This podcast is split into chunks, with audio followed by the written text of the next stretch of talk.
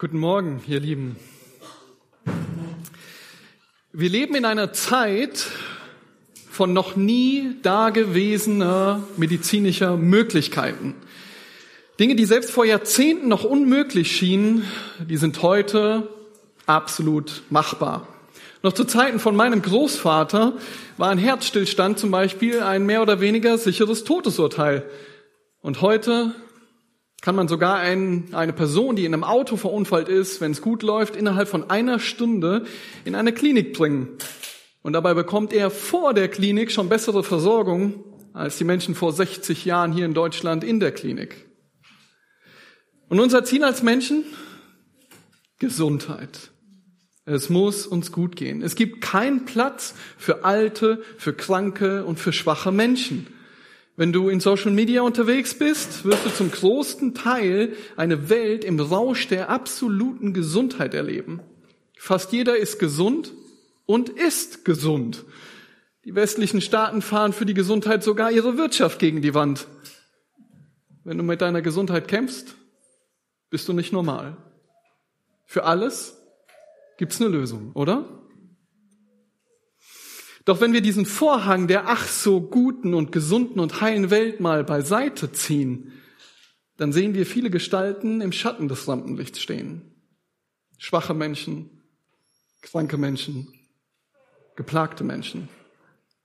Und so sehr uns die Welt weismachen will, dass die Stars für immer jung bleiben und die Erfinder kurz davor sind, das ewige Leben, die ewige Unsterblichkeit zu erfinden, so merken wir doch Tag für Tag, dass alles das nur eine Lüge ist. In Wirklichkeit zerfallen unsere Körper Tag für Tag mehr. Vielleicht bist du noch jung und fit. Aber umso älter du wirst, um desto mehr werden deine Knochen wehtun und deine Muskeln. Vielleicht bist du auch ständig krank und schwach oder nicht mehr belastbar und du merkst, dass dein Körper zerfällt. Die Frage ist, was hilft, wenn unser Körper zerfällt? Dave Furman, das ist ein Pastor aus Dubai, der hat ein Buch geschrieben, das heißt Kiss the Wave.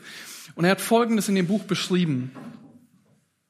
Vier Monate vor unserer Ankunft im Nahen Osten hatte ich eine umfangreiche Operation hinter mir. Meine beiden Arme wurden gleichzeitig operiert und die Genesung war traumatisierend. Jahre zuvor hatte ich eine neurologische Störung entwickelt, fast meine ganze Armkraft verloren und litt ständig unter ständigen Brennen in beiden Armen. Nach ein paar Jahren der nachlassenden Kraft war ich nun behindert. Ich kann nicht Auto fahren, Hände schütteln, meine Kinder abholen, die meisten Türen öffnen, mich anschnallen, die Toilette spülen, einen Schlüssel drehen, die meisten Hausarbeiten erledigen, eine Windel wechseln, oder mehr als ein paar Kilo heben. Meine Arme schmerzen ständig. Ich lebe 24 Stunden am Tag mit dem brennenden Schmerz von den Ellbogen bis hinunter zu den Unterarmen. Während dieser ganzen Zeit habe ich sehr mit Depressionen gekämpft und an manchen Tagen scheint das Leben völlig hoffnungslos zu sein. Und so sieht das aus, wenn wir einkaufen gehen. Zuerst schnallt meine Frau Gloria unsere Tochter an ihrem Autositz an und kam dann auf die andere Seite des Fahrzeugs, um mir zu helfen. Sie öffnete meine Tür, wartete, bis ich mich setzte, griff hinüber und schnallte mich an, schloss meine Tür, ging durch den Hof und öffnete das Tor, fuhr das Auto aus der Einfahrt, stieg aus, schloss das Tor, kehrte dann zum Auto zurück und fuhr mit uns weg. Als wir dann nach Hause kamen, wiederholten wir die Szene in umgekehrter Reihenfolge. Aber dieses Mal trug meine Frau alle Einkäufe zusätzlich zum Baby in unser Haus. Hatte ich schon erwähnt, dass sie gleichzeitig schwanger war? Das ist natürlich eine harte Geschichte und nicht unbedingt der Normalzustand bei uns. Aber wir können verstehen, dass selbst mit wesentlich weniger körperlichen Einschränkungen die Frage aufkommt, was du denn machen kannst. Vielleicht stehst du jeden Morgen aufs Neue vor diesem Problem. Dein Körper zerfällt und er rinnt wie Sand durch deine Finger und du kannst es nicht aufhalten. Was jetzt? Was hilft, wenn dein Körper zerfällt? Unser heutiger Abschnitt aus der Heiligen Schrift, der stammt von Paulus und wir werden uns einen Abschnitt aus dem zweiten Korintherbrief ansehen, und zwar das Kapitel 5, die Verse 1 bis 10. Und ich bitte euch, eure Bibeln zu öffnen, um gemeinsam diesen Abschnitt zu lesen. 2. Korinther 5, die Verse 1 bis 10.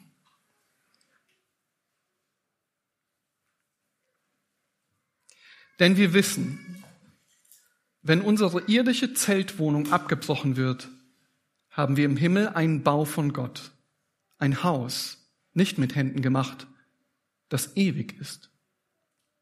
Denn in diesem Zelt seufzen wir vor Sehnsucht danach, mit unserer Behausung, die vom Himmel ist, überkleidet zu werden, sofern wir bekleidet und nicht unbekleidet erfunden werden. Denn wir, die wir in dem Leibeszelt sind, seufzen und sind beschwert, weil wir lieber nicht entkleidet, sondern überkleidet werden möchten, so dass das Sterbliche verschlungen wird vom Leben. Der uns aber hierzu bereitet hat, ist Gott, der uns auch das Unterpfand des Geistes gegeben hat. Darum sind wir alle Zeit getrost und wissen, solange wir im Leib daheim sind, sind wir nicht daheim beim Herrn. Denn wir wandeln im Glauben und nicht im Schauen. Wir sind aber getrost und wünschen vielmehr aus dem Leib auszuwandern und daheim zu sein beim Herrn. Darum suchen wir auch unsere Ehre darin, dass wir ihm wohlgefallen, sei es daheim oder nicht daheim. Denn wir alle müssen vor dem Richterstuhl des Christus offenbar werden, damit jeder das empfängt, was er durch den Leib gewirkt hat. Es sei gut oder böse.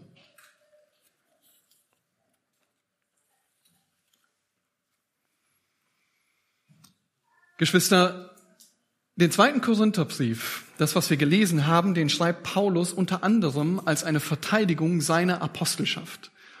Es gab falsche Apostel, Menschen, die sich als falsche Apostel oder als Apostel ausgaben, die aber keine waren, und die waren unter den Korinthern am Werk. Und sie wollten, dass die Korinther sich von Paulus abspalteten. Aus dem Kontext kann man entnehmen, dass eine der vermeintlichen Vorwürfe gegen Paulus war, dass Paulus schwach war, dass er mit vielen Problemen behaftet war, dass er körperlich nicht stark war. Und Paulus selbst schreibt dazu Folgendes in Kapitel 11 ab Vers 23. Ich habe weit mehr Mühsal über die Maßen viele Schläge ausgestanden, war weit mehr in Gefängnissen, öfter in Todesgefahren. Von den Juden habe ich fünfmal vierzig Schläge weniger einempfangen. Dreimal bin ich mit Ruten geschlagen, einmal gesteinigt worden. Dreimal habe ich Schiffbruch erlitten, einen Tag und eine Nacht habe ich in der Tiefe zugebracht. Ich bin oftmals auf Reisen gewesen, in Gefahren auf Flüssen, in Gefahren durch Räuber, in Gefahren vom eigenen Volk, in Gefahren von Heiden, in Gefahren in der Stadt, in Gefahren in der Wüste, in Gefahren auf dem Meer, in Gefahren unter falschen Brüdern, in Arbeit und Mühe, oftmals in Nachtwachen, in Hunger und Durst, oftmals in Fasten, in Kälte und Blöße, zu alledem der tägliche Andrang zu mir, die Sorge für alle Gemeinden. Wer ist schwach? Und bin ich nicht auch schwach? Im unmittelbaren Kontext unseres Abschnitts macht Paulus deutlich, dass Gott ihnen, den Aposteln, einen Dienst gegeben hat. Klar, sie hatten einen Dienst, sie sollten das Evangelium verkündigen, sie waren als Apostel unterwegs.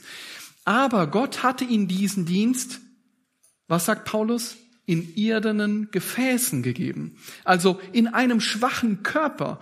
Und mit diesem schwachen Körper ging er durch Bedrängnisse, die teilweise so groß waren, dass, Paulus schreibt am Anfang von 2. Korinther, sie am Leben verzweifelten. Und stellt euch die Leute zu dieser Zeit vor. Die sahen Paulus jetzt so schwach und angeschlagen. Und die konnten jetzt zu zwei Schlüssen kommen. Erstens, Paulus ist kein Gottesmann. Er ist kein Apostel. Weil wenn er einer wäre, dann wäre er nicht so schwach, sondern das wäre eine starke Persönlichkeit. Ein schwacher Mensch mit so vielen Anfechtungen und Problemen ist doch kein Apostel. Oder, zweite Möglichkeit, sie sagten, auch wenn Paulus ein Apostel ist, muss das ganze Leid und die ganzen Anfechtungen wohl dazu führen, dass er zwar einen Dienst tut, aber völlig entmutigt und frustriert und freudlos. Und beide Punkte, wenn wir uns den Brief durchlesen, scheinen genau hier von Paulus behandelt zu werden. Das heißt, aus dem Kontext können wir sehen, dass das vermutlich die zwei Dinge waren, die man ihm vorhielt. Aber wisst ihr, wenn wir uns den Text anschauen, dann macht Paulus zwei ganz erstaunliche Aussagen. Erstens sagt er, Sie als Apostel treten mit völliger Unerschrockenheit auf. Und zweitens sagt er, dass sie sich nicht entmutigen lassen. Nun, wie kann das sein? Wie kann Paulus seinen Dienst so unerschrocken und ohne Entmutigung ausführen? Was hilft diesem Sklaven des Herrn, wenn doch sein Körper zerfällt? Kurz vor diesem Kapitel schreibt er sogar in Kapitel 4, dass sein äußerer Mensch, also dass sein Körper verfällt und was aufgerieben wird. Tag für Tag. Also wieso lässt Paulus sich nicht entmutigen? Was hilft, wenn dein Körper zerfällt? Du musst wissen, was danach kommt. Also wenn dein Körper zerfällt, musst du wissen, was kommt danach. Und schaut mit mir nochmal in das Kapitel 5 in den ersten Vers. Was schreibt Paulus dort? Er sagt, denn wir, was? Wir wissen, also nochmal, er ist nicht entmutigt, auch wenn sein Körper zerfällt, weil Paulus weiß etwas. Und das, was er weiß, das illustriert er jetzt im Folgenden. 5 Vers 1. Er sagt und illustriert, wenn unsere irdische Zeltwohnung abgebrochen wird, haben wir im Himmel einen Bau von Gott, ein Haus nicht mit Händen gemacht, das ewig ist. Und Paulus spricht hier von einer irdischen Zeltwohnung. Und aus dem Kontext können wir wissen, dass er hier über den Körper spricht. Denn er illustriert, was er zuvor in Kapitel 4, Vers 16 gesagt hat. Und er sagt jetzt, wenn dieser Körper, wenn diese irdische Zeltwohnung abgebrochen wird, das bedeutet, dass der Tod eintritt, dass das passiert. Er sagt, das kommt. Und vielleicht können wir es missverstehen und sagen, naja, wenn er wenn sagt, dann meint er, vielleicht ist das so. Aber er meint hier, wenn der Zeitpunkt gekommen ist, dass dieses Zelt abgebaut, abgebrochen wird. Wenn das soweit ist. Und was ist dann? Nun, dann stellt Paulus zwei Bilder gegenüber. Und schaut mal in den Vers. Er spricht hier von zwei Wohnungen. Seht ihr die? Die erste Wohnung ist das irdische Zelt. Und dann die zweite, der Bau von Gott im Himmel. Und das eine, das was irdisch ist, das sagt er, das wird abgebrochen werden. Dieser Körper wird ein Ende haben. Und der andere Körper wird was sein? Schaut mal an das Ende von Vers 1. Was sagt er, was mit dem zweiten Körper ist? Wird der abgebrochen? Nein, schaut. Paulus sagt, dieser Körper ist ewig. Der eine Körper ist nur wie ein Zelt, eine zeitweise Behausung und der zweite Körper ein Bau, der nicht mit Händen gemacht ist, der ewig ist. Und das erste Fazit, was Paulus hier zieht, ist folgendes. Wenn dieser Körper, der jetzt schon am Zerfallen ist, mal sein Ende erreicht hat, dann bleibt das nicht für immer so. Nein, es wartet ein viel stabilerer Bau, etwas, was nicht zerfällt auf ihn, nämlich ein Bau von Gott, ein Körper, der im Himmel auf ihn wartet, der nicht zerfällt. Er wird nicht mehr alt. Er wird nicht mehr krank. Er wird nicht mehr schwach sein. Er wird nicht mehr gegen die Sünde ankämpfen müssen. In einem anderen Brief, in dem Philipperbrief, sagt Paulus in Kapitel 2, Vers 20 folgendes. Unser Bürgerrecht aber ist im Himmel, von woher wir auch den Herrn Jesus Christus erwarten als den Retter. Und dann, der unseren Leib der Niedrigkeit umgestalten wird, so dass er gleichförmig wird mit seinem Leib der Herrlichkeit. Vermöge der Kraft, durch der er sich selbst auch alles unterwerfen wird. Und nun können wir uns natürlich fragen, wie sieht denn dieser zweite Leib eigentlich aus, von dem Paulus hier spricht? Dieser ewige Leib, dieser Leib der Herrlichkeit. Nun, Paulus behandelt dieses komplette Thema in seinem ersten Brief, im ersten Korintherbrief. Und in Kapitel 15 ab Vers 36 beschreibt er mit illustrativen Worten, dass wir uns jetzt nicht wirklich vorstellen können, wie dieser zweite Körper sein wird. Er sagt, er wird völlig anders sein. Der jetzige Körper ist sündig und krank und schwach und endlich. Und dieser Körper wird stark und ewig sein. Aber viel mehr verrät uns die Schrift nicht über diesen zweiten Körper. Und in 5 Vers 2 macht Paulus jetzt weiter. Er befand sich ja immer noch auf der Erde, während er das hier schrieb. Und wenn wir uns jetzt den Vers 2 ansehen, dann stellen wir fest, dass dieser schwache Körper eine Auswirkung auf Paulus hatte. Er sagt, dass er sich was? Seufzend sehnt. Und die Frage ist, wann seufzt man eigentlich? Nun, seufzen ist eine Reaktion, die wir haben, wenn wir unter massivem Druck sind, wenn wir in Not sind. Und manchmal wird diese Emotion sogar sichtbar, wenn jemand unter großer Not äh, sich sehnt, weil er richtig sichtbar seufzt. Vielleicht habt ihr das an euch selbst mal erlebt oder bei jemandem gesehen, dass er richtig seufzt, weil er so unter dem Leid steht. Aber warum seufzt Paulus hier? Nun, er tut das, weil er sich nach etwas sehnt, weil er Verlangen nach etwas hat. Er sagt, denn in diesem Zelt, also in diesem jetzigen Körper, seufzen wir vor Sehnsucht danach, mit unserer Behausung, die vom Himmel ist, überkleidet zu werden. Ja, Paulus weiß um den Zustand seines schwachen und sündigen Leibes. Und er weiß aber auch, was danach kommt. Und sein Seufzen hat hier nicht das Ziel des Selbstmitleides, er seufzt auch nicht, weil alles so schwer ist, so massives Leid oder so körperliche Einschränkungen. Nein, er seufzt, weil er Sehnsucht hat, Geschwister. Sein ganzes Verlangen ist nach dem Leib, der im Himmel ist, nach dem neuen Leib. Deswegen seufzt er hier. Und das ist in etwa so, stell dir vor, du hast ein altes, kaputtes Auto, wo die Heizung nicht funktioniert. Manche sind vielleicht so Autos mal gefahren. Und du bist im Winter unterwegs und egal was du an dem Drehrad machst, es passiert nichts. Dein Auto bleibt kalt. Und das ist sehr, sehr unangenehm. Nicht nur, weil die Scheibe innen und außen friert, sondern auch, weil es kalt ist. Und dazu musst du noch alle 100 Kilometer Öl nachfüllen. Das wird ein teurer Spaß. Und wenn diese Person ein neues Auto bestellt, aber immer noch in einem alten Auto im Winter fährt, und jedes Mal, wenn die Person einsteigt und friert, dann seufzt die danach mit Sehnsucht, endlich in einem neuen, warmen Auto zu sitzen und nicht mehr in dieser Schrottkiste rumzufahren. Die Person weiß, das neue Auto kommt, aber noch ist es nicht so weit.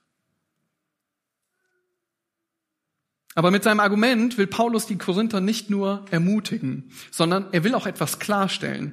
Und der Vers 3, wenn ihr euch den anschaut, dann scheint der fast irgendwie aus der Reihe zu fallen. Irgendwas scheint seltsam. Aber wisst ihr, Paulus greift hier nur eine falsche Sichtweise an oder er, er greift etwas auf, was unter den Korinthern zu dieser Zeit kursierte. Und zwar gab es eine ganze Menge Menschen, die zu dieser Zeit körperfeindlich dachten. Sie verachteten den Körper und meinten, die Seele müsse aus dem Körper befreit werden. Also alles, was körperlich ist, ist böse und nur der Geist ist gut. Und deswegen wollten sie, dass der Geist vom Körper befreit wird und meinten dann, die körperlose Seele, die sei das Ziel. Da müssen wir hinkommen. Und ähnliche Gedanken gibt es auch in abgewandelter Form heute. Also dann wird nur das, was geistlich ist, als gut erachtet. Der Körper wird entweder gering geachtet oder sogar verachtet. Doch Paulus stellt hier klar, dass dies nicht mit Gottes Wort, mit Gottes Einstellung übereinstimmt. Diese falsche Denkweise hatte nämlich bei den Christen zu dieser Zeit auch Einzug gehalten. Und nun musste das korrigiert werden. Das Ziel war also nicht ein Zustand, in dem endlich die Christen von ihrem Körper befreit wurden und die Seele endlich Raum hatte. Das war nicht das Ziel, sondern das Verlangen musste danach sein, nach dem neuen Leib, den Gott bereitet hatte. Und im vierten Vers wiederholt Paulus sich noch einmal. Schaut rein. Und er zeigt den Korinthern hier auf, dass er es ernst meint. Sein Ziel ist nicht die Entkleidung, also endlich den Körper loswerden, so dass die Seele Raum hat, sondern das Sterbliche soll was? Verschlungen werden vom neuen Leben. In 4 Vers 16 sagt er, dass sein Leib zugrunde geht. Er sah seinen Körper untergehen wie ein Schiff. Er sah das Auseinanderbrechen seines Körpers. Und er sah, dass sein mit Leid und Sünde äh, belasteter Körper von dem, was alles auf ihn eintraf, mit der ganzen Not, sah er in dem Tiefen des Meeres versinken. Und deswegen war Paulus ganze Sehnsucht, ja sein Verlangen, nur eine einzige Sache. Der Leib der Herrlichkeit. Warum also schreibt Paulus das, nachdem er deutlich gemacht hat, dass sein Leib zugrunde geht? Und was ermutigt Paulus in dieser Lage? Was hilft, wenn dein Körper zerfällt? Nun, es ist das Wissen um den neuen Leib der Herrlichkeit. Paulus wusste genau, was danach kommt. Es war keine Hoffnung wie auf gutes Wetter. Sein Wissen lag in, in Gott selbst gegründet, in Christus, der der Erstling der Entschlafenen ist. Der Jesus selbst ist die Garantie. Hätte Paulus dieses Wissen nicht gehabt, dann wäre er der elendste von allen gewesen. Und ich weiß nicht, wie es dir geht. Ich weiß nicht, was, was dich plagt. Vielleicht klaut es dir abends schon vor dem nächsten Tag, wo du wieder in deinem kaputten Körper irgendwie die nächsten 12, 14, 16, 16 Stunden zubringen musst. Sehnst du dich danach, endlich körperlich geheilt zu werden? Wisst ihr, ein Bekannter von mir, der hatte mit seinen 22 Jahren schon 98 Operationen hier oben in Eberswalde. Er hatte Krebs und dieser Krebs sorgte dafür, dass immer seine Luftröhre ähm, sich verengt und er keine Luft mehr bekam. Und nach jeder OP wusste er, das ist nicht meine letzte. Die nächste OP kommt. Und körperliche Leiden prägten auch Spurgeons Leben. Wir kennen ihn meistens nur als den Prediger. Aber Spurgeon kämpfte mit intensiven und quälenden Gichtanfällen. Äh, sein Körper, der schmerzte ständig aufgrund von Rheuma und entzündeten Nieren. Und wegen diesen Krankheiten stand er ein Drittel seines Dienstes nicht auf der Kanzel. Und die dunklen Wolken der Depression, die hingen ziemlich oft über ihn, so beschreibt er das. Und er schrieb einmal darüber, mein Geist war so tief gesunken, dass ich stündlich hätte weinen können wie ein Kind. Und doch wusste ich nicht, worüber ich weinte. Und alles das ging weiter, bis Gott ihn schließlich im Alter von 75, von 57 Jahren nach Hause holte. Ihr lieben Geschwister, wir müssen wissen, was danach kommt. Der nächste Körper ist der beste. Und ihr kennt alle Raupen, die zu Schmetterlingen werden. Wenn man sich die Raupen ansieht, dann kann man sich gar nicht vorstellen, was mal daraus wird, wenn sie mal verwandelt sind. Was kommt dann raus? Wunderschöne Schmetterlinge. Und unser Blick muss aus diesem Grund auf den Himmel ausgerichtet sein. Dieses Leben und dieser Körper hat ein Ende. Und wir müssen wissen, was danach kommt. Aber selbst wenn wir das wissen, leben wir noch immer in diesem Körper, oder nicht? Unser Bibeltext bleibt nicht dabei stehen, was wir wissen müssen. Wisst ihr, was er noch aufzeigt? Wie du Trost im Hier und Jetzt findest. Also ein kurzer Rückblick. Paulus sagt, dass sein Körper zugrunde geht. Und er weiß, was danach kommt, nämlich ein Körper, der ewig ist, den Gott geschaffen hat. Und jetzt setzt er noch einen drauf und versichert das Ganze. Er versiegelt das Ganze. Schaut mal in den fünften Vers, Kapitel 5, Vers 5. Da sagt er, der uns aber hierzu bereitet hat, ist Gott, der uns auch das Unterpfand des Geistes gegeben hat. Und man könnte auch sagen, ich bin für den Wandel, die Verwandlung von Gott vorbereitet, der mir den Geist als Unterpfand gegeben hat. Das bedeutet, Gott hat die Vorbereitung für diese Verwandlung vom alten Leib zum Herrlichkeitsleib in uns schon angelegt. Und man könnte sich aber jetzt die Frage stellen, nun Paulus, was macht dich so sicher? Was macht dich so sicher, dass du einen neuen Herrlichkeitsleib bekommen wirst? Und genau darauf hat er eine Antwort. Es war keine Vermutung, die er äußert, denn Gott selbst hatte diese Sicherheit schon hinterlegt. Welche? Nun den Heiligen Geist. Und ich will das mit einem Beispiel klar machen. Wenn du ein Grundstück und ein Haus kaufst, beziehungsweise ein Grundstück kaufst und ein Haus darauf baust, dann musst du Geld leihen, meistens von der Bank. Aber die Bank will eine Sicherheit haben, dass sie ihr Geld auch bekommt. Also nimmt sie das Haus und das Grundstück als Sicherheit. Und sollte irgendwann mal der Fall kommen, dass du nicht mehr zahlen kannst, nun, dann verkauft die Bank dein Grundstück und dein Haus und bekommt so das Geld. Sie weiß also mit hoher Wahrscheinlichkeit, dass egal was passiert, sie ihr Geld bekommt. Und das ist nur ein schwaches Beispiel, weil hier auf der Erde immer etwas schiefgehen kann. Aber Gott hat uns Christen den Heiligen Geist als Anzahlung gegeben. Das ist die Sicherheit und die ist absolut.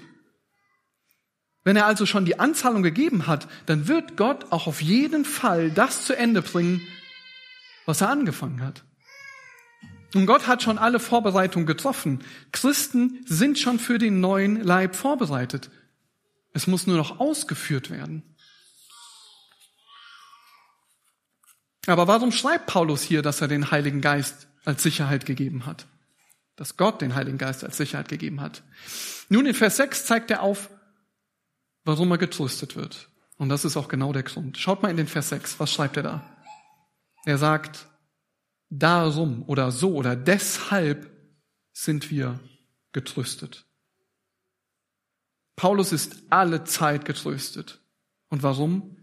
Nun, weil Gott die absolut sichere Beglaubigung gegeben hat, dass der vergängliche Leib mit dem ewigen getauscht wird. Deswegen werden sie getröstet werden. Und das ist auch der Grund, warum er weiß, dass solange er in diesem Körper zu Hause ist, er auch noch nicht zu Hause angekommen ist bei Gott. Und das macht Sinn, oder? Aber was meint er damit? Nun, was er sagt, ist folgendes. Vers 6 in der Mitte. Solange wir im Leib daheim sind, sind wir nicht daheim, wo? Beim Herrn. Paulus sagt kurz und knapp, ich bin noch nicht zu Hause. Das Beste kommt noch. Und dann in Vers 7 sagt er, dass er in Glauben wandelt und nicht im Schauen. Und der Glaube, den Paulus hier meint, das ist nicht der Glaube an irgendwie einen unsicheren Ausgang, also so wie der Glaube an gutes Wetter, dass morgen vielleicht, ich glaube, morgen gibt es gutes Wetter, sondern der Glaube an einen absolut sicheren Ausgang in der Zukunft. Und dieser Glaube, der hat seine Grundlage in den Verheißungen Gottes. Und deswegen ist Paulus sich des Ausgangs auch absolut sicher. Er hat den neuen Leib noch nicht gesehen.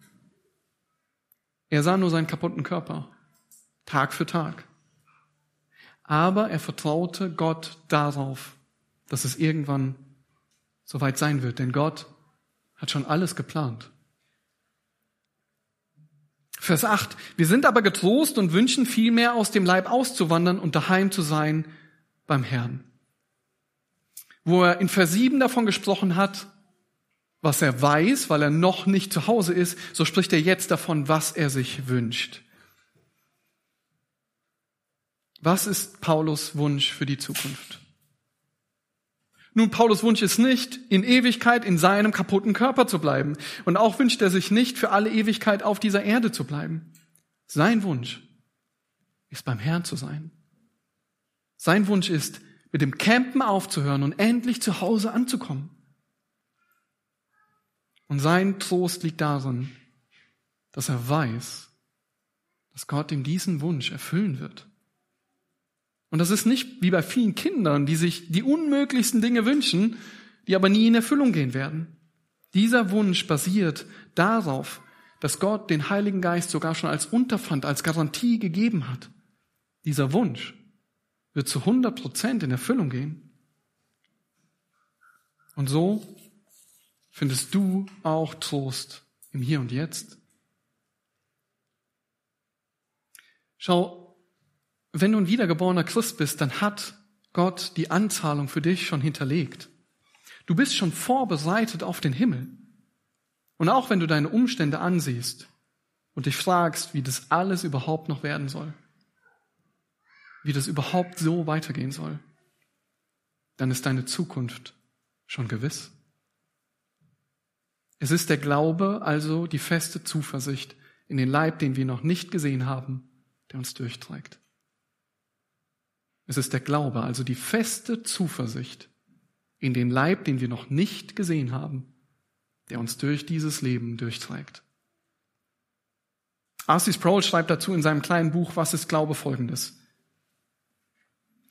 Das ist die Art von Glaube, die die Bibel in gewisser Weise als kindlichen Glauben bezeichnet. Nicht kindisch, sondern kindlich.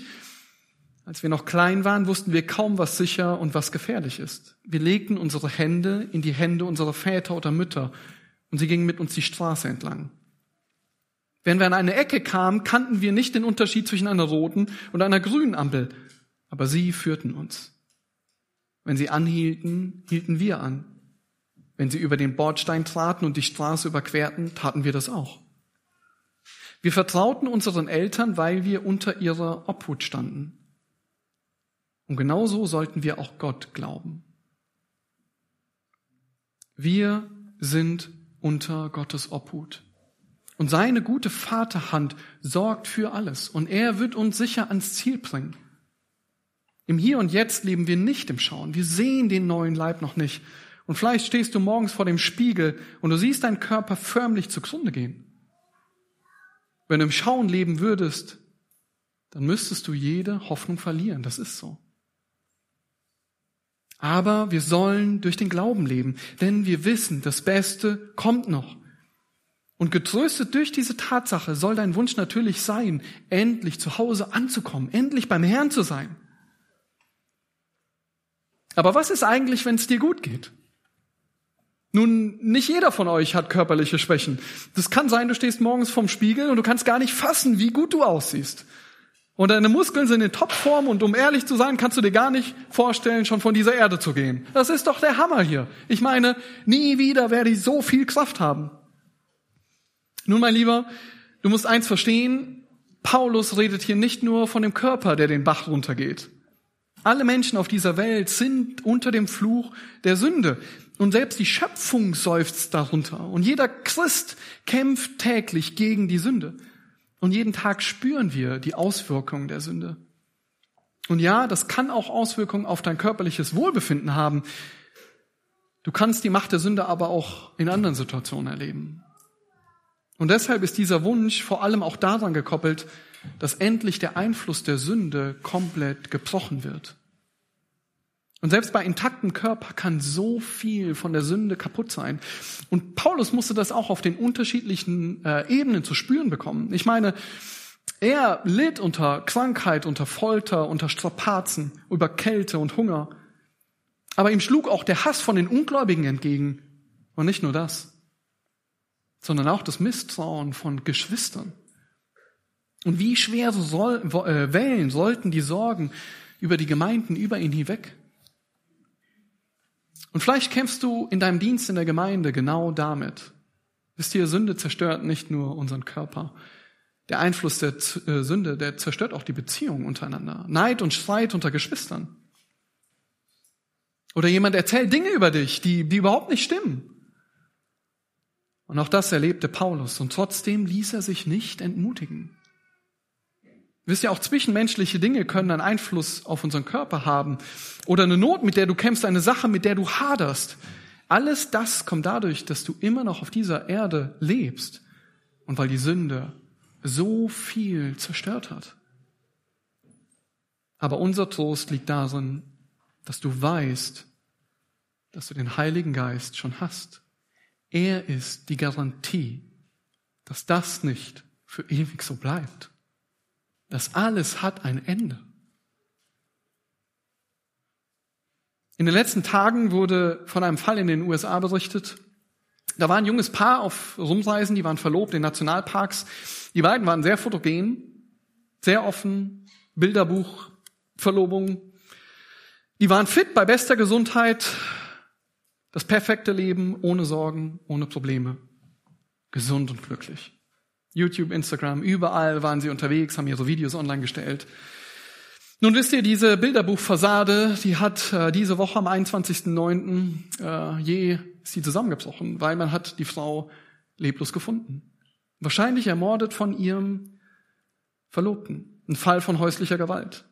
Und zwischenzeitlich tauchte noch ein Video auf von der Polizei, die die beiden nur Tage zuvor aufgegriffen hatte, weil sie so zerstritten waren und sie Tränen überströmt war. Tolles Leben, was die beiden führten. Zumindest nach außen. Man sah sie nur lachen. Wenn sie auf Reisen waren, war alles super, zumindest nach außen hin. Niemand durfte sehen, wie es in Wirklichkeit aussah. Alle dachten, sie sind das Vorzeigepaar. Und das ist doch das, wonach die meisten streben, oder? Wir wollen sein wie die. Nun, ihr Lieben, glaubt nur nicht, was ihr überall präsentiert bekommt. Nein, ihr werdet den Trost nicht in dieser Welt finden. Nein, das meiste, was euch präsentiert wird, entspricht nicht der Wirklichkeit. Es ist genau das, was wahrscheinlich die Gegner von Paulus mit Paulus machten. Sie zeigten mit dem Finger auf Paulus, zeigten, wie schwach er ist, zeigten, wie kaputt er ist und wollten, dass die Korinther sich von ihm trennten. Jemand mit Problemen und Schwächen, der ist doch nicht normal. Dieser schwache Paulus ist doch kein Mann Gottes, oder? Nun, was ist Ziel und Trost im Leben? Na, das perfekte Leben. Das perfekte Leben. Super Bilderbuchleben.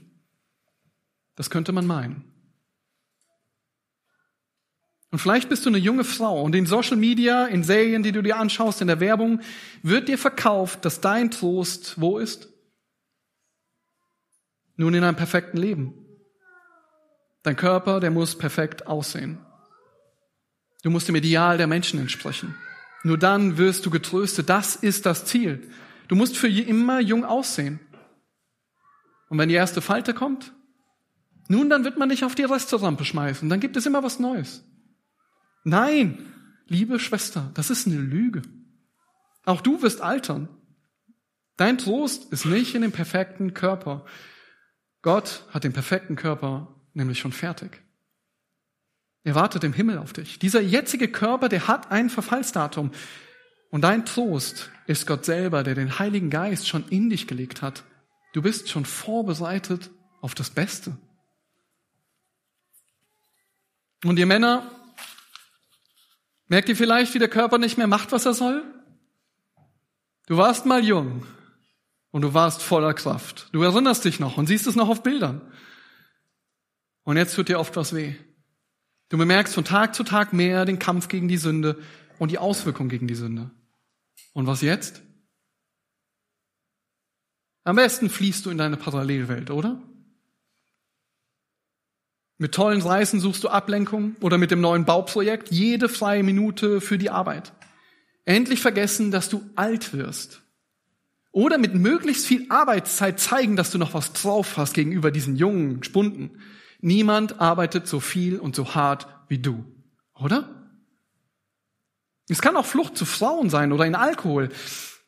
Da, wo du einfach mal alles vergessen kannst. Einfach mal betäuben. Da findest du Trost, denkst du, zumindest für den Moment. Nein, mein lieber Bruder, auch da wirst du keinen Trost finden. Du bist hier nicht zu Hause, schon vergessen? Du wirst es nicht zum Besseren bewirken können. Da reicht keine Spachtelmasse, um die Löcher zu kitten. Nein, dein Los, äh, Trost liegt darin, dass Christus schon vorangegangen ist. Wenn wir nur in diesem Leben auf Christus hoffen, so sind wir, was? Die elendsten unter allen Menschen. Nun aber ist Christus von den Toten auferweckt. Er ist der Erstling der Entschlafenen geworden. Denk über dein Leben nach. Wo fliehst du hin?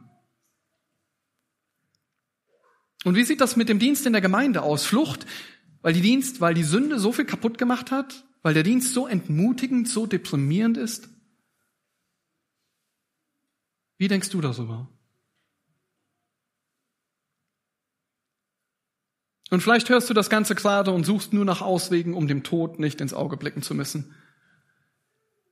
Wenn du nämlich kein Christ bist und nicht gerettet bist, dann hast du das gleiche Problem. Vielleicht ziehst du in der Werbung und überall sonst, wie dein Ideal sein sollte. Jung, fit, dynamisch und gesund reich und schön. Ein gutes Leben, ein guter Job, tolle Familie. Und morgen? Und übermorgen? Woher weißt du, was morgen ist? Wo liegt deine Hoffnung? Was ist dein Trost im Hier und Jetzt? Weißt du, was danach kommt, wenn das hier mal zu Ende ist? Weißt du, auch dein einziger Trost ist Gott. Dein einziger Trost ist Jesus Christus. Denn bevor Jesus Christus, der Sohn Gottes, aus den Toten auferstanden ist, ist er für Sünder wie dich gestorben. Und Gott hat nicht nur einen Rettungsplan für den Körper von Christen, nein, er hat vor allen Dingen auch einen Rettungsplan für Sünder. Nur Jesus ist deine einzige Hoffnung. Und ich kann dir nur raten, lies die Bibel und kehr um, denn Gott ist was? Ein Rettergott. Gott rettet Sünder. Und weil Christus die einzige Hoffnung ist, hat alles das, was wir uns bis jetzt angesehen haben, ein bestimmtes Ziel. Wisst ihr, Paulus Argumentation, die war kein Selbstzweck. Ja, Paulus war ermutigt dadurch, dass er wusste, dass der Herrlichkeitsleib auf ihn wartete. Und er fand Trost in der Tatsache, dass Gott den Heiligen Geist schon in ihn gab, und zwar als Anzahlung. Und er schaute auf das, was noch kommt und wünschte, endlich zu Hause beim Herrn zu sein, endlich, dass es vorbei ist, da wo es weitaus besser ist. Aber das Ziel ist nicht nur, dass wir wissen, was danach kommt und dass wir Trost finden im Hier und Jetzt, sondern noch ein anderes. Und zwar strebe danach, Gott zu gefallen. Oh Moment, was hat das mit dem Text zu tun? Wollen wir nicht Trost im Hier und Jetzt finden? Was, was, was meint Paulus damit? Strebe danach, Gott zu gefallen. Nun lasst uns gemeinsam aus der Schrift die letzten beiden Verse lesen, die Verse 9 und 10. Darum suchen wir auch unsere Ehre darin, dass wir ihm wohlgefallen, es sei daheim oder nicht daheim. Denn wir alle müssen vor dem Richterstuhl des Christus offenbar werden, damit jeder das empfängt, was er durch den Leib gewirkt hat, sei es gut oder böse. Nun, das, was auffällt, dass Paulus anfängt mit darum oder deshalb, das meint so viel wie aus dem Grund, weil wir auf den Herrlichkeitsleib warten und Trost darin finden, dass Gott uns den Heiligen Geist gegeben hat. Genau aus diesem Grund beeifern wir uns jetzt darin, dass wir Gott wohlgefallen. Das muss das Ziel sein. Und das Wissen, was daraus kommt, hat welche Auswirkungen? Nun, Paulus erklärt das vorher schon, nämlich Gott wohlgefällig leben. Und zwar egal, ob auf der Erde oder zu Hause beim Herrn.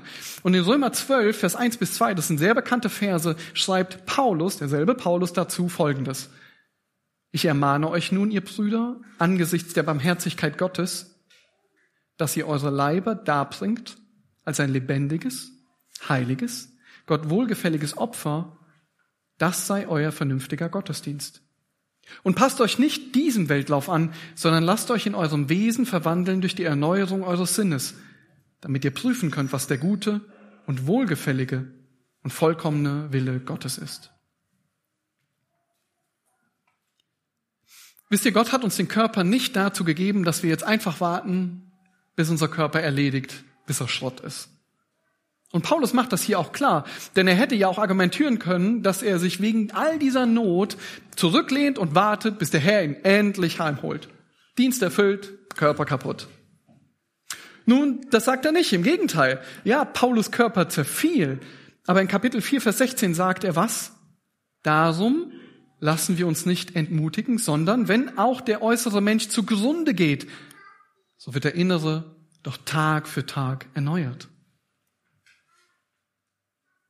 Und auch wenn der Körper zugrunde geht, war sein ganzes Streben danach, Gott wohlgefällig zu leben. Und das war sein Auftrag. In Römer 12, Vers 1 bekommen wir den Befehl, mit unserem Körper richtig umzugehen. Wir sollen Gott damit dienen. Die Bibel sagt sogar, dass es Gottesdienst ist. Wir sollen nicht wie die Welt sein, sondern durch die Erneuerung unseres Sinnes unser Wesen verwandeln lassen. Und genau das ist, was Paulus die vorherigen Verse gemacht hat. Er hat den Korinthern aufgezeigt, was biblisch ist, damit ihre Sinne verändert wurden, sie richtig über den Körper dachten und über das Leid und deswegen anfingen danach mit ihrem Körper Gott zu verherrlichen. Und auch wenn dieser Weltlauf meint, es sei nur derjenige zu akzeptieren, der stark ist, so macht Gott deutlich, das ist gar nicht so. Die Korinther sollten erkennen, was der gute und wohlgefällige und vollkommene Wille Gottes ist.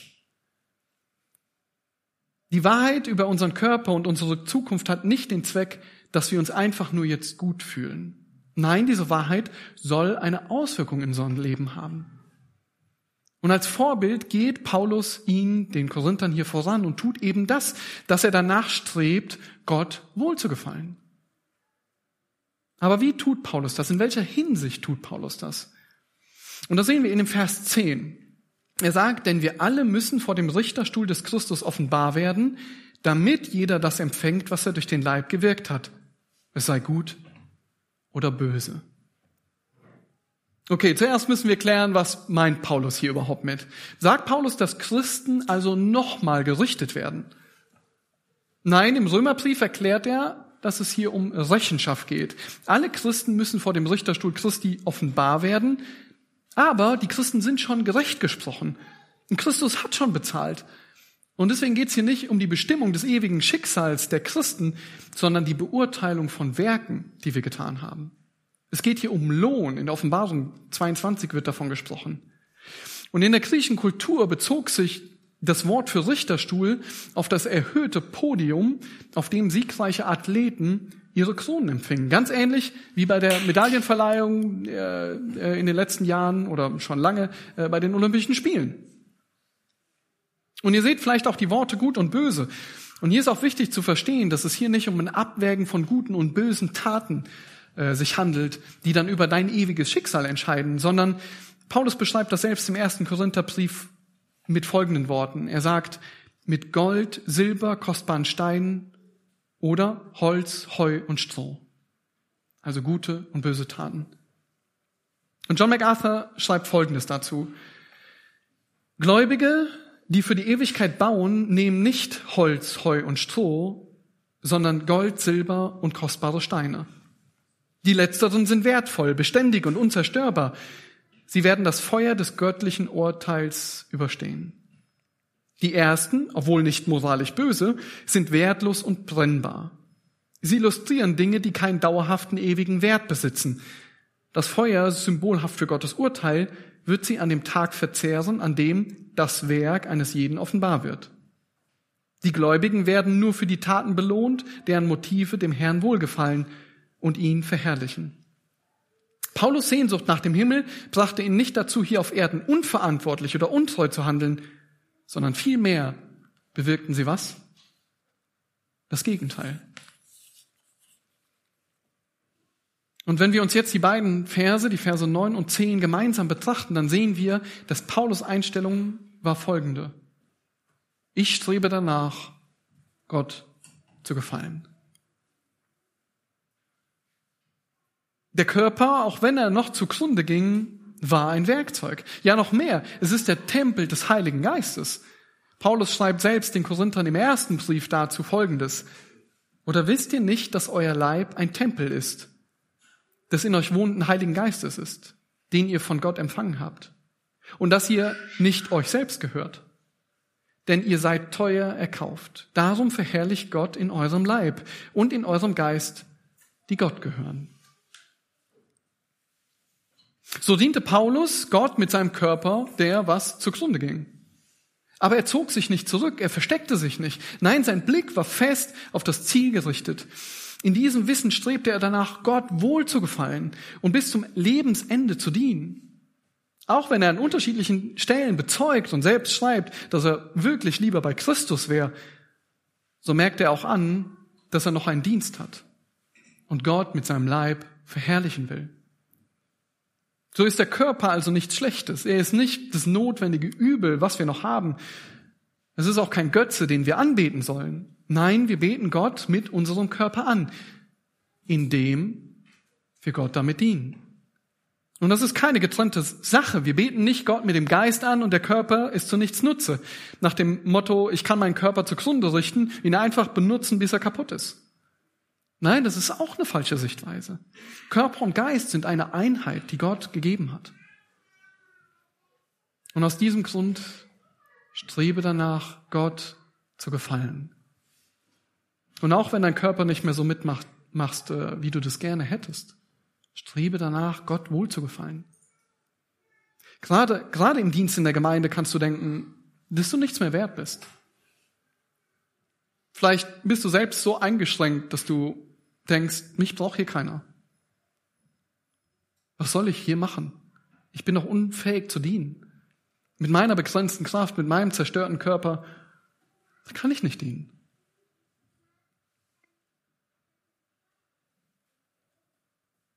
Siehst du vielleicht, wie dein Körper nicht mehr so kann wie vorher? Aber vielleicht siehst du noch was zusätzlich, nämlich, dass die Sünde vieles kaputt gemacht hat. Vielleicht bei den anderen. Und dein Dienst ist deshalb so schwierig und nervenaufreibend, weil die Sünde zwischenmenschlich so viel kaputt gemacht hat. Du siehst aber vielleicht auch an dir nur noch Versagen durch die Sünde. Und durch all diese Schwachheiten und Entmutigen, da kannst du schnell lebensmüde werden. Vielleicht nur in einem leichten Sinne, dass du dich einfach nur zurückziehst und einigelst und wie Jona willst, dass der Herr dich bitte wegnimmt. Irgendwie nur noch deprimiert und frustriert und lustlos über die letzten Meter oder gefühlten Kilometer bis zur Ziellinie schaffen. Mein lieber Bruder und meine liebe Schwester, weißt du, so sieht Gott dich aber nicht. Das ist das Gute. Der Körper ist nicht Schlechtes. Und wisst ihr, was Paulus vorher geschrieben hat? Er war ja auch eingeschränkt, er war völlig eingeschränkt. Und wisst ihr, was er schreibt? Hört gut zu. Er sagt über sich, die Apostel, sagt er, wir haben aber diesen Schatz, also diesen Dienst in irdenen Gefäßen, also im Körper. Und warum? Er sagt, damit die überragende Kraft von Gott sei und nicht aus uns. Wir werden überall bedrängt, aber nicht erdrückt. Wir kommen in Verlegenheit, aber nicht in Verzweiflung. Wir werden verfolgt, aber nicht verlassen. Wir werden niedergeworfen, aber wir kommen nicht um. Wir tragen alle Zeit das Streben, das Sterben des Herrn Jesus am Leib umher, damit auch das Leben Jesu an unserem Leib offenbar wird. Es ist nicht die Bilderbuchdienerin oder der Bilderbuchdiener, den Gott in der Gemeinde fordert. Eben weil du schwach bist, wird Gottes Gnade und sein Wirken doch umso sichtbar sein in deinem Leben. Gerade in deiner Schwachheit wird klar, dass die Kraft von Gott kommt und nicht aus dir. Das ist die Hoffnung. Und gerade in deinem schwachen Körper kannst und sollst du dienen. Und warum? weil die Kraft von Gott kommt. Und weil damit deutlich wird, dass die Kraft von Gott kommt und nicht aus dir. Und nein, dein kaputter Körper ist nicht das Hindernis zum perfekten Dienst. Du kannst genau damit in der Gemeinde dienen und deutlich machen, dass die Kraft aus Gott kommt und nicht aus dir, wenn du in Schwachheit dienst. Lass dich ermutigen durch Gottes Wort. Schau, wie groß Gottes Gnade ist. Wisst ihr, die Welt will dir mit gefotoshoppten Bildern und blank polierten Gesichtern klar machen, dass du nur dann etwas wert bist, wenn du perfekt bist. Und das kann auch in der Gemeinde passieren, dass man meint, es geht nur, wenn du super, ein super Diener bist, nur wenn du super bist und nach außen keine Schwäche da ist. Aber in Wirklichkeit ist es völlig andersrum. Denn wir dienen dem perfekten Gott, aus dem alle Kraft kommt. Und wir dienen ihm mit unseren Körper, äh, irdischen Körpern, damit Gott die Ehre bekommt und nicht wir. Denn es kommt ja alles von Gott. Er ist der Anfang. Er ist der Ende, das Ende. Und er hat uns gerettet. Und weißt du was? Er wird doch zu Ende bringen, was er angefangen hat. Er wird, er hat uns gerettet. Und er wird uns auch verherrlichen. Das ist das Ziel, das ist das Ende. Was hilft also, wenn ein Körper zerfällt? Erinnert ihr euch noch am Anfang an Dave Furman, den Pastor aus Dubai? Nochmal eine kurze Erinnerung. Dave Furman ist Pastor in Dubai. Ist das nicht ein gebrochener Mann? Ja, ist er. Genau wie Spurgeon und wie vielleicht einige von euch. Aber gerade dort wird Gottes Gnade doch so sichtbar. Geschwister, darum lassen wir uns nicht entmutigen, sondern wenn auch der äußere Mensch zugrunde geht, so wird der innere Tag für Tag erneuert. Wir haben uns heute angesehen, wie Paulus trotz seines Körpers, der zugrunde geht, seinen Dienst mit Freude tut. Paulus ist so vielen Leiden ausgesetzt und dazu wird er noch von der Gemeinde angegriffen. Doch das alles deprimiert ihn nicht. Er wiederholt immer wieder, dass er nicht entmutigt ist in seinem Dienst. Er denkt richtig über seinen Körper und über Leiden und über das, was danach kommt. Und es ist wichtig, dass wir verstehen, wie wir damit umgehen sollen und müssen, wenn unser Körper zerfällt, wenn wir die Auswirkungen der Sünde merken in unserem Dienst, in der Gemeinde. Du musst wissen, was kommt danach. Das hier ist nicht das Beste. Das Beste kommt danach. Der Herrlichkeitsleib kommt danach. Dieser Leib geht zugrunde. Erinnere dich daran, dass der beste Körper noch kommt. Diesen Körper, den du jetzt hast, in dem wirst du nicht ewig leben. Gott sei Dank. Und finde Trost im Hier und Jetzt. Weißt du, erinnere dich daran, Gott hat seinen Heiligen Geist schon in dich gegeben. Der Heilige Geist ist die Anzahlung in dir, die Versicherung dafür. Das hier ist nicht das Ende. Du bekommst einen verherrlichten Leib. Christus ist dir schon vorausgegangen. Er ist die Hoffnung. Und darin können wir den Trost finden. Und im jetzigen Leben leben wir im Glauben. Im festen Vertrauen darauf, dass es so kommen wird. Mit dem Wunsch darauf, dass endlich, dass wir endlich beim Herrn sein wollen. Und trotz alledem, auch wenn dein Körper zerfällt oder du so unter dem, dem Einfluss der Sünde leidest in der Gemeinde, in deinem Dienst, in deiner Familie, wo auch immer, soll das nicht dazu führen, dass du frustriert bist oder dass du entmutigt und frustriert bist, sondern dass du mit großer Freude bis zum Ende dienst, um Gott zu verherrlichen. Diene weiter in deiner Schwachheit. Das ist das Ziel. Das Ziel ist, dass du weiterdienst. Das Ziel ist, dass du Gott wohlgefällig lebst. Und zwar in dem Wissen, dass auf dich in der Herrlichkeit etwas völlig Neues wartet. Geschwister, lasst euch ermutigen durch Gottes Wort, auch in Zeiten, wo es schwierig ist. Amen.